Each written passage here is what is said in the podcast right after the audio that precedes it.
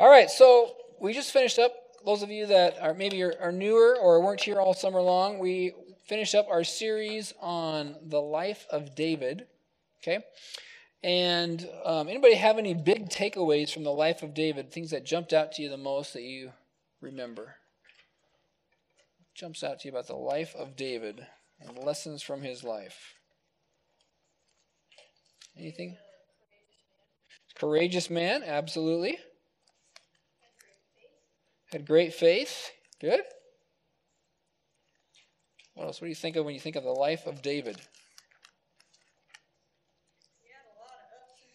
He did. He did. He had a lot of ups and downs. Think of mostly a lot of good things out of his life, but again, like we did our very last one last week on the uh, story of Bathsheba, he did certainly mess up his life pretty good with some really foolish decisions, which we can do? Sometimes we can make really foolish decisions, and there's a big cost to that. Well, all of you are pretty much either back in school or getting ready to go back into school soon. So, kind of question along those lines. We're going to be talking about having freedom and confidence in Christ today. We're going to be in Hebrews. So, if you want to get in your Bibles, you can turn into Hebrews chapter 4. You all have Bibles underneath you. And uh, as you're getting there, what do you think your biggest fear is? And you can share and just shout out. What, you, what is your biggest fear or worry this school year? What kind of things are on your mind? Yep. Um, organization. Organization. There you go. A lot to organize. Yeah. Not procrastinating, right? That's a big one. I've heard that from a lot of students over the years. Good. What else? Biggest fears as a student. Anybody ever afraid of a teacher? Right? Sometimes you can have a cranky teacher that can make a subject you like uh, kind of miserable, right? You could have uh, maybe a class, just a subject that, like, this is not my thing. It's really hard, right? And you can be fearful of a specific subject. Uh, kind of like procrastination, time management. That's always an art and a skill you need for life. Could be uh, home life. Could have nothing to do with school, right? Could be work, other responsibilities you have, sports, friends, right? So everybody probably, if you really think about it and are honest, has something that weighs on you, right? Something that stresses you out, something that you think about that's concerning to you, gives you a pit in, the, in your stomach maybe from time to time. Right, so I want to talk about just having freedom and confidence as a Christian. And, and because when you have freedom and confidence in Christ, it automatically generates a sense of peace in your life. Right? So if you feel a little fearful or you feel a little anxious at all, I want you to know this message is for you. I remember 1 Peter chapter 5 verse 7 it says cast all your anxiety upon him, upon Christ, because he cares for you. Psalm 55 22 says, Cast your cares in the Lord, and he will sustain you. He will never let the righteous be shaken. Someone that claims Christ as Lord. All right, so again, he tells us in several places in Scripture, one of them being David in his Psalms, to cast our anxiety upon the Lord. It's kind of interesting. Why would Jesus tell us to cast our anxiety upon him? What do you think?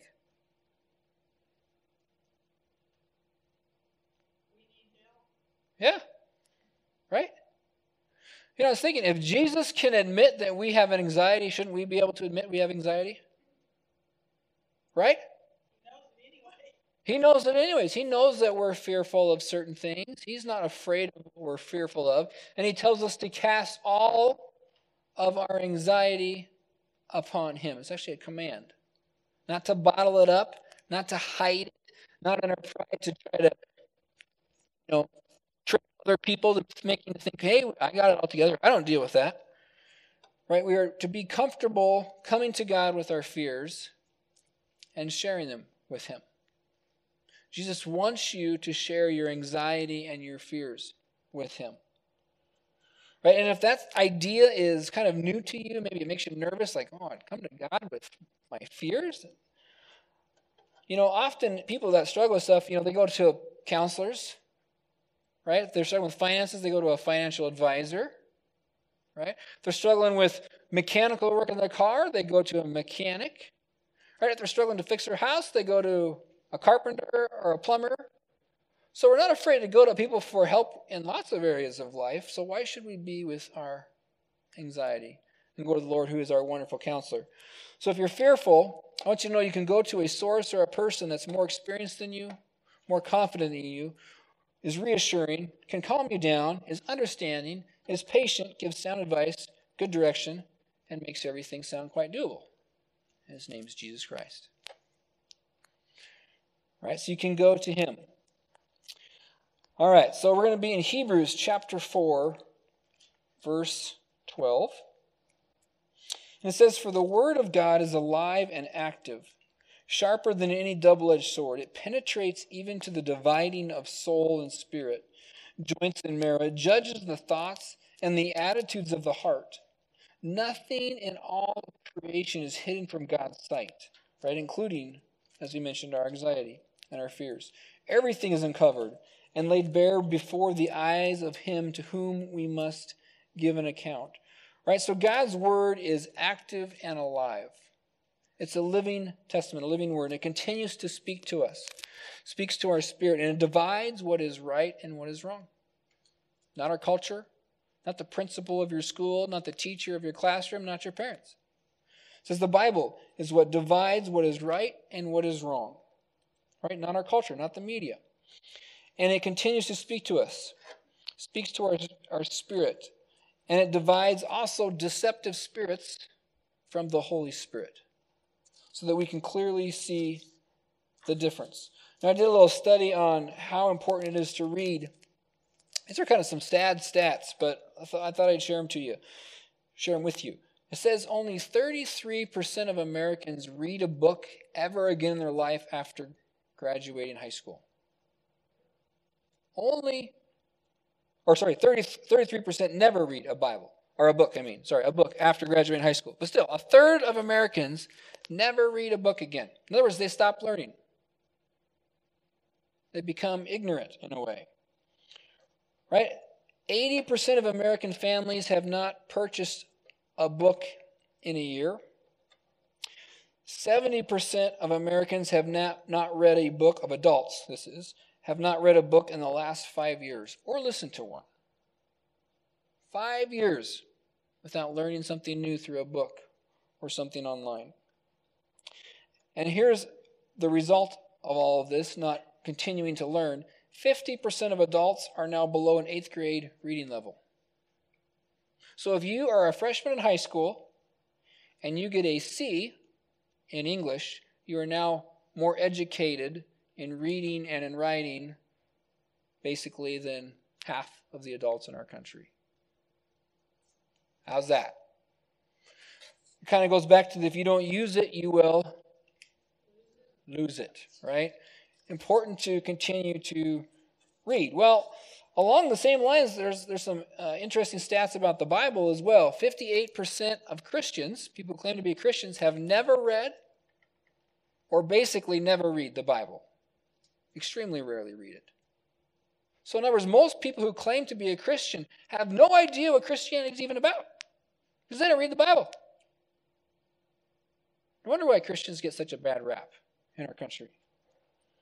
Right? 26% of Christians basically only ever read the Bible at church, which means they're at everybody else's mercy or whoever they're learning from. They don't take any initiation on their own whatsoever. Only 16% of Christians read through the Bible in a five year time period, which means they're reading, you know, almost one chapter every day. 16% pursuing the Lord. Right? The only way to be able to know what is good, true, and noble, which is in Philippians chapter 4, verse 8, is by reading the Bible. How else are you going to know what is true and good and accurate? Right? And, and, and here the author of Hebrews says that the Bible judges not only what is right and wrong, but can correct attitudes and even the very motives of your heart. It is revealing, it is refreshing, it is renewing. Right? Talk about a powerful book. You know, what's interesting is that the Soviet Union in its heyday China today, Iran today, North Korea today, the greatest threat against those countries is not the U.S. economy. It's not the United States military. It's not freedom lovers or democratic ideals. The thing they feel most threatened by is the Bible. It is the thing that they will freak out the most over and punish their citizens the most for if they find in the home. Right? In fact, they will remove children from parents permanently, forever, should they find a Bible in those countries, because they are so incredibly threatened by the power of that book and the ideas in the Bible and how much freedom it gives people in life. They're terrified of the power of the Bible. Right? You know, all of us, according to the scripture, we are going to give an account someday. Right? And if we have given our life to Jesus, then the last day of your life, no matter how horrible your death on earth is, is going to turn into the absolute best and most amazing day of your life. Because you get to go spend eternity with Jesus, free of pain, free of sorrow, and set free from all the troubles of this world. Right? However, if you've spent your whole life rejecting the Lord, then your last day of your life is really going to turn into a very, very miserable day. I was on an airplane and uh, I think I mentioned this before, but I was having an honest conversation with this lady who was asking a lot of good questions. She didn't know I was a pastor. she figured out about halfway through. Um, but she said at one point in our conversation, we started talking about a lot of spiritual things. And she said at one point in our conversation, Well, I believe in heaven, but I don't believe in hell. And you probably hear that in some of your you know, classmates and stuff. I think roughly, literally about every single person out there on, in the world, as long as they're not an absolute atheist, believe in heaven. And uh, but only really about 75% or so uh, Americans believe in hell. There's about a quarter that probably don't right now. And I, I just responded by, well, where do you think, how do you think God can honor, if He gives us free will, she understood free will, that we get to make choices? If people are given the ability to choose, and God doesn't turn us into robots, and He gives us the ability whether we want to honor Him or not, whether we want to, read the Bible or not, whether we want to conform to God's Word or not, uh, whether we want to ask for repentance of sins or not, then what do you do with somebody who spent their whole life telling God, I don't want you in my life. Where are they supposed to go?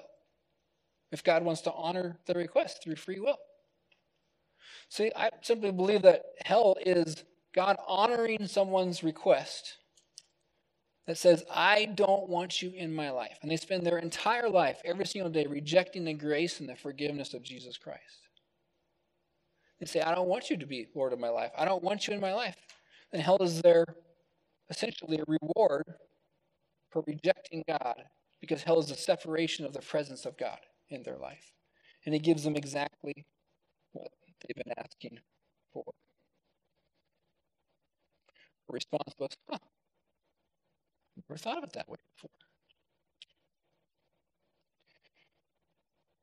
Hebrews chapter 4, verse 14 continues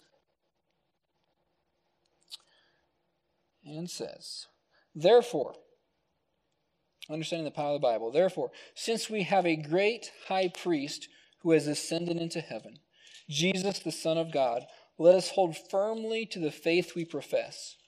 For we do not have a high priest who is unable to empathize with our weaknesses, but we have one who has been tempted in every way, just as we are. Yet he did not sin. Let us then approach God's throne of grace with confidence so that we may receive mercy and find grace to help us in our time of need. You know, again, because the Bible is the most powerful book on the planet, it's been more read and printed than any other book, been more criticized and, and torn apart and analyzed more than any other book on the planet. And it's the greatest weapon we have against the enemy of our souls. Because Jesus is on the throne of heaven, standing next to the Father, we can hold firmly and with confidence and with peace and with freedom that we have Jesus, our high priest, our advocate in heaven. So, who knows what traditionally, historically, in the Jewish uh, faith, what, the, what was the high priest's job? Because this is a very kind of Jewish uh, illustration. You got to understand a little bit. Yep, Isaac.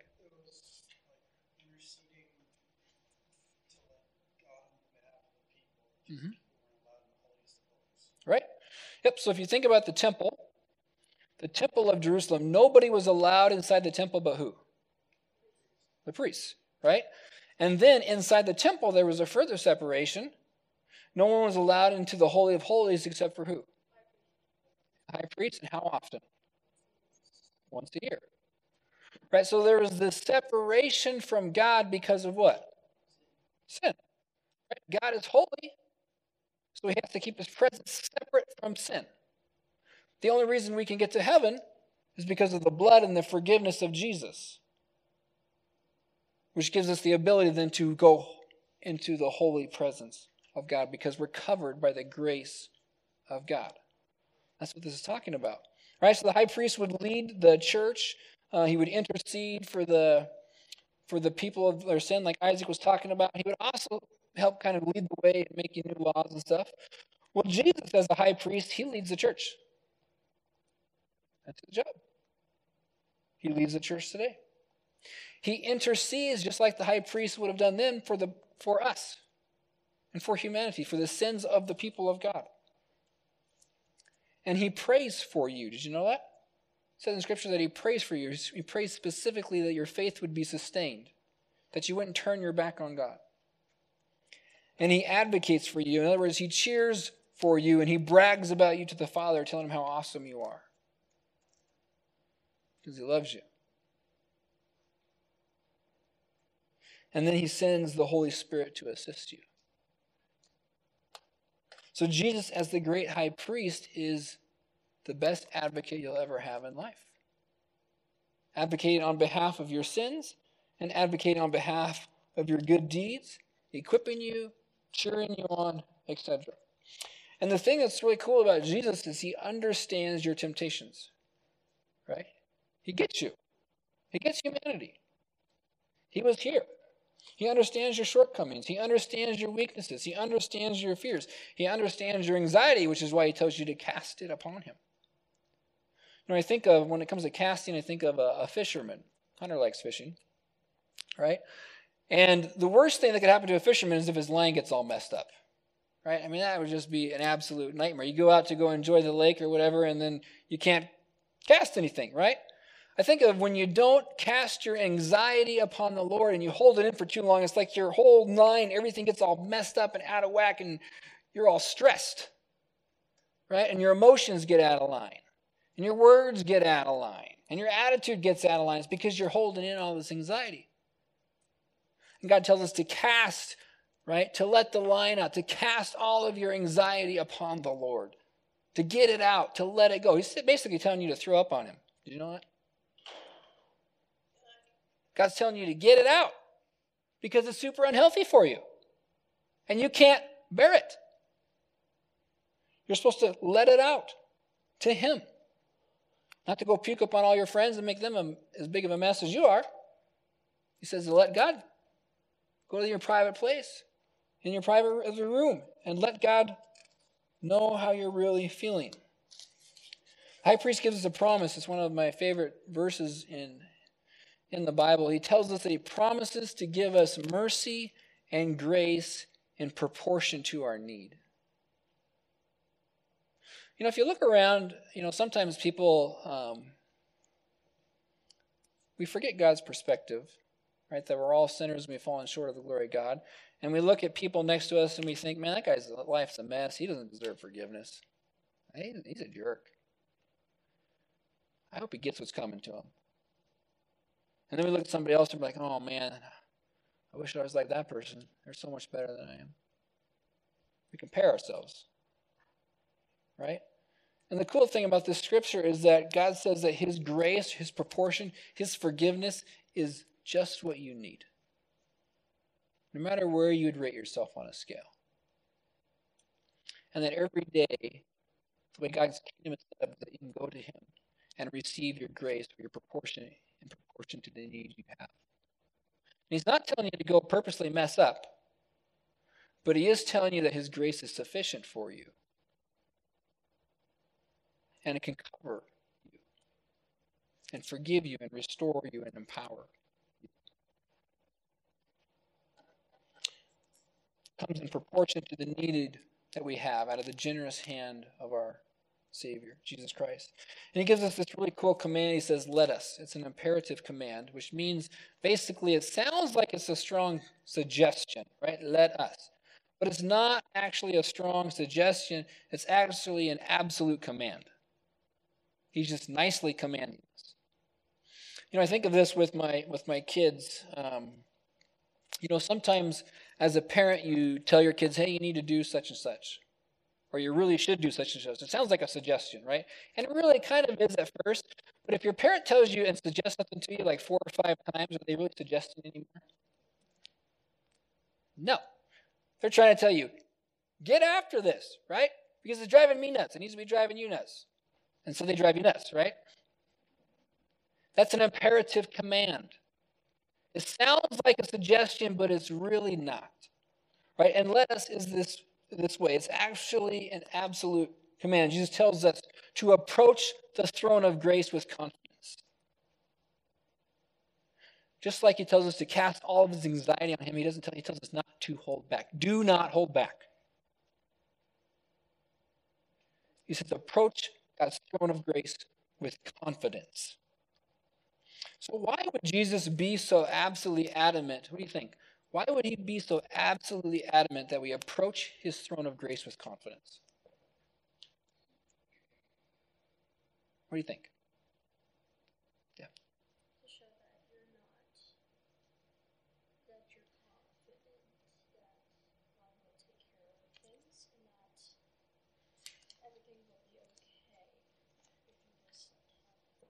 Yeah, 100%. Absolutely.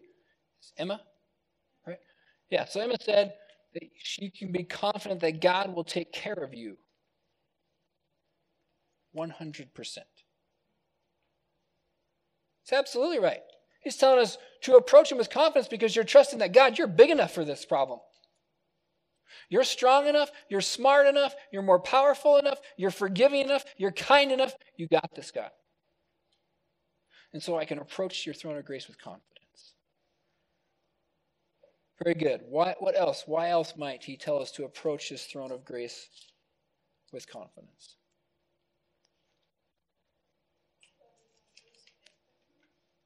Okay, good. Yep. So we don't lose faith in him. We practice our faith, right? What else?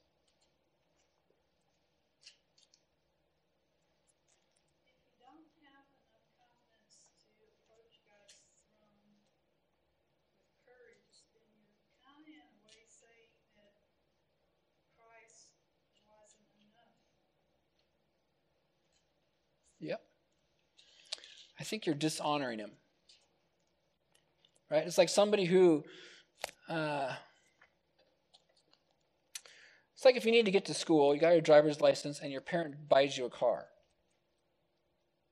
And they say, I want you to drive this. And you're like, nah, I'm going to go do it my own way. They'd be like, what? Right? And wouldn't most of your friends be like, What? You don't want to drive the brand new car your parents got you? Right? Jesus is equipped to give us what we need. And if we don't go to him for it, we're dishonoring the sacrifice that he made for us. Do you get that? He paid the cost already. So it's dishonoring to him not to go to him. Right? Ephesians 2 8 says, "It is for it is by grace that you have been saved through faith. This is not from yourselves, it is a gift of God. Right? We don't want to hold back and dismiss the grace of God, dismiss the cost and the sacrifice that Jesus made, or to dishonor his position as our high priest. So Jesus is like saying, Hey, friend, man up, right? Approach the throne of grace with confidence. Ugly sin and all, anxiety and all, shame and all, nerves and all. Initiate, approach the throne of grace. Love this quote by Pastor Lori. Uh, I know I shared it last week, but I'm going to share it again. She said, Sin will take you farther than you want to go, keep you longer than you want to stay, and cost you more than you want to pay. Sin will take you farther than you want to go, keep you longer than you want to stay, and cost you more than you want to pay. Jesus saying, I don't want you to be stuck in sin. And the only way not to be stuck in sin is to approach the throne of grace. It's the only way. The only way to break the bondage of sin. But it takes courage. It takes strength. It takes humility. Luke chapter 22, verse 33. I want to read just a little section of it real fast. This is when Jesus was on the cross, and I just want to explain to you the significance of him being the high priest and what happened. So, Luke chapter 23, and he's already on the cross. Says it was about noon. And darkness came over the whole land until about three in the afternoon. So, three hours go by. For the sun stopped shining, and the curtain of the temple was torn in two. And Jesus called out with a loud voice, and he says, Father, into your hands I commit my spirit. When he said this, he breathed his last. Okay, so Jesus, again, he commits his spirit into the hands of the Father. Um, and Jesus obviously fulfills the Father's plan for the destiny on his life. But there's two really cool miracles that take place.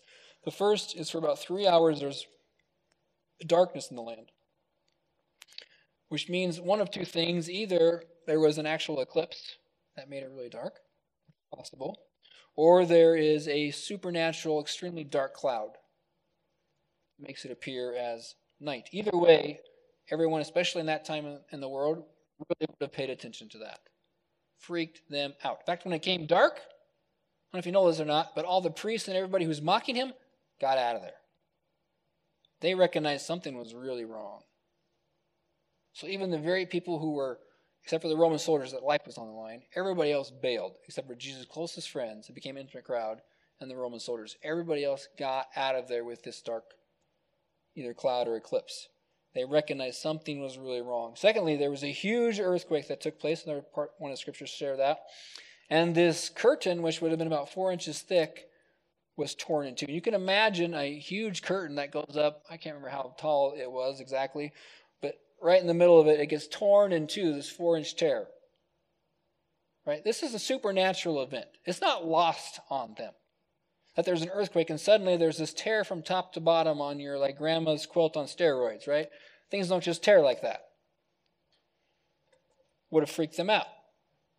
At the same moment that Jesus died, it was signifying that now the separation between God's holy presence and others is over. Remember when Jesus was talking to the Samaritan woman at the at the well? And uh, he says that there will come a time when you'll be able to worship God not in this place or this place, but in spirit and in truth. That he opened that he's opening the door. You don't have to go to just a specific place, a temple, in order to have close relationship with God. And the high priest role effectively ended that day because Jesus took the high priest role. There was literally no need for Israel to have a high priest after the death of Jesus Christ. He was now their high priest.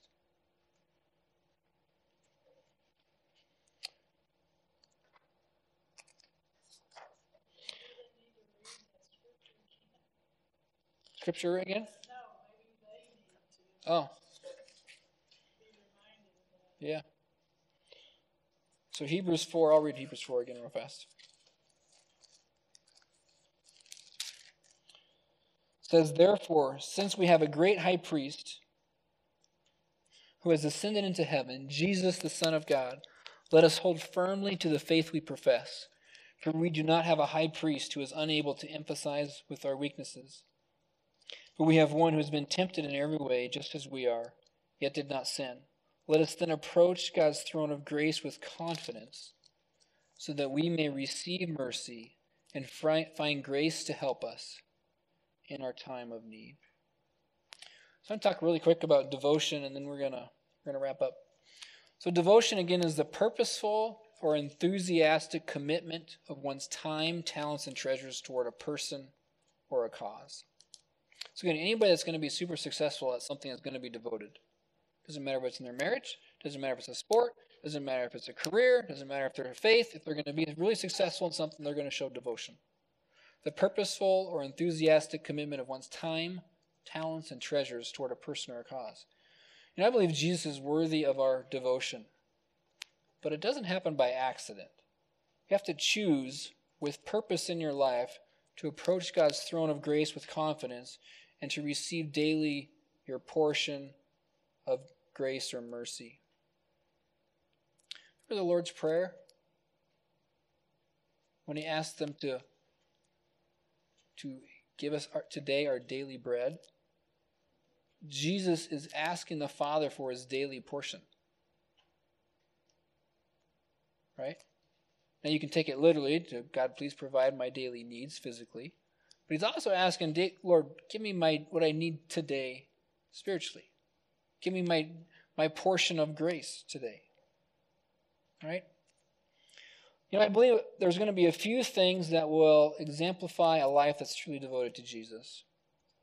The first is that somebody's going to be reading their Bible. It is the Word of God. And we know, again, based on stats, there's only about 16% of self professing Christians that are doing that. But it's the most powerful book on the world, and it's the manual for life. If you really are devoted to Jesus, you're going to be in His Word.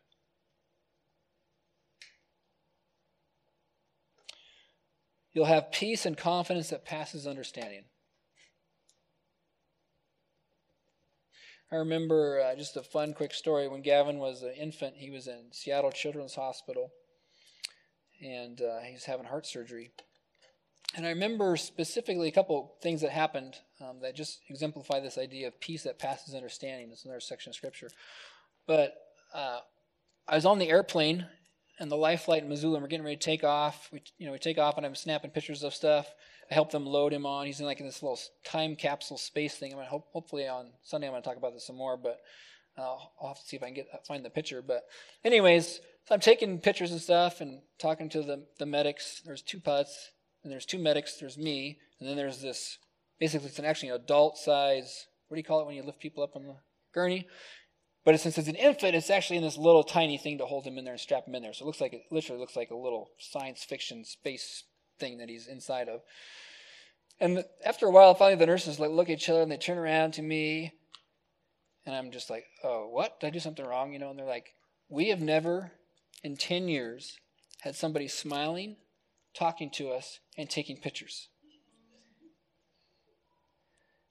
And I said, "Well, when we're on the tarmac, I decided I had two choices. One was to freak out and spend this whole flight crying, or I could trust that God has this under his control and that he loves my son even more than I do, and there's going to be really good results.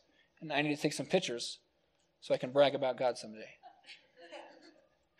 And they're like, went back to what they're doing.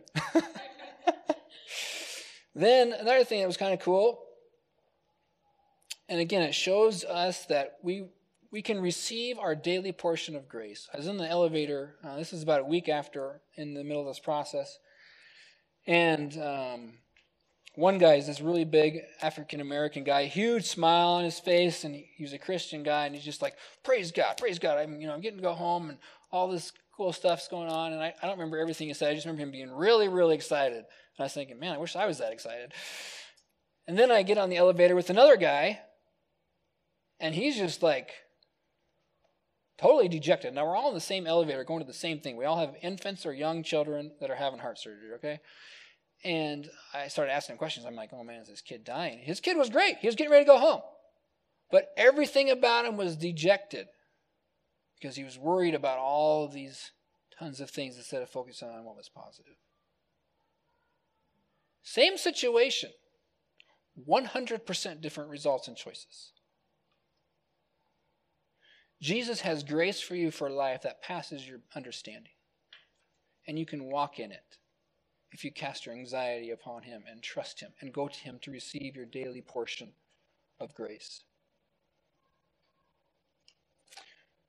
Again, keep in mind when you're struggling that Jesus is actually bragging about you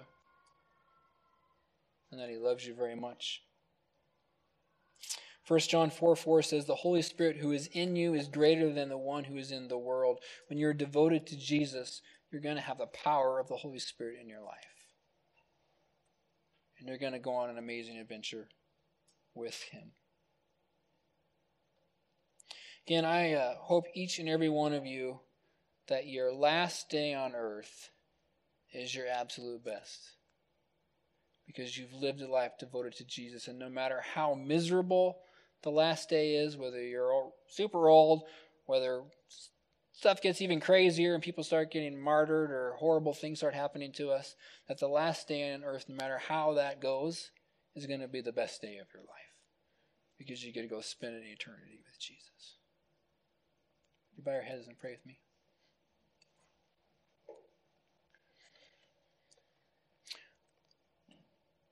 Lord Jesus, we love you. We're thankful for the, the sacrifices you made and that you are our high priest. That you truly do want us to come to you and want us to come to you boldly and with courage and not hold back. Not only say a little bit, but let it all out, Lord, to you. Lord, I'm thankful that you forgive us 100% when we are genuine in our repentance and our acknowledgement of our faults. Lord Jesus, I just want to give the students a chance to respond to the message tonight. Not everybody here may be a, a child of yours. They may be may know a lot about you, but may be rejecting your grace and your portion for them. And I just want to give you guys a chance with all your heads bowed and your eyes closed. If anybody here is in a place where you're like, I want to know without a shadow of a doubt that the last day of my life I will spend eternity with Jesus and you want the forgiveness and the grace of God in your life, and you've never given your life to Jesus and said, Jesus, I want to be devoted and sold out for you. And if that's you and you want to change your story and know that I'm going to spend eternity with Jesus and ask Jesus to forgive you, would you just raise your hand and look up at me? You can spend eternity with God.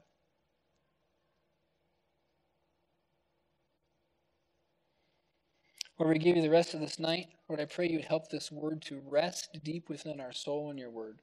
And we'd understand your purposes for us as your high priest. And that you would empower us for life, Lord. Give us boldness and courage. We pray this in Jesus' name. Amen.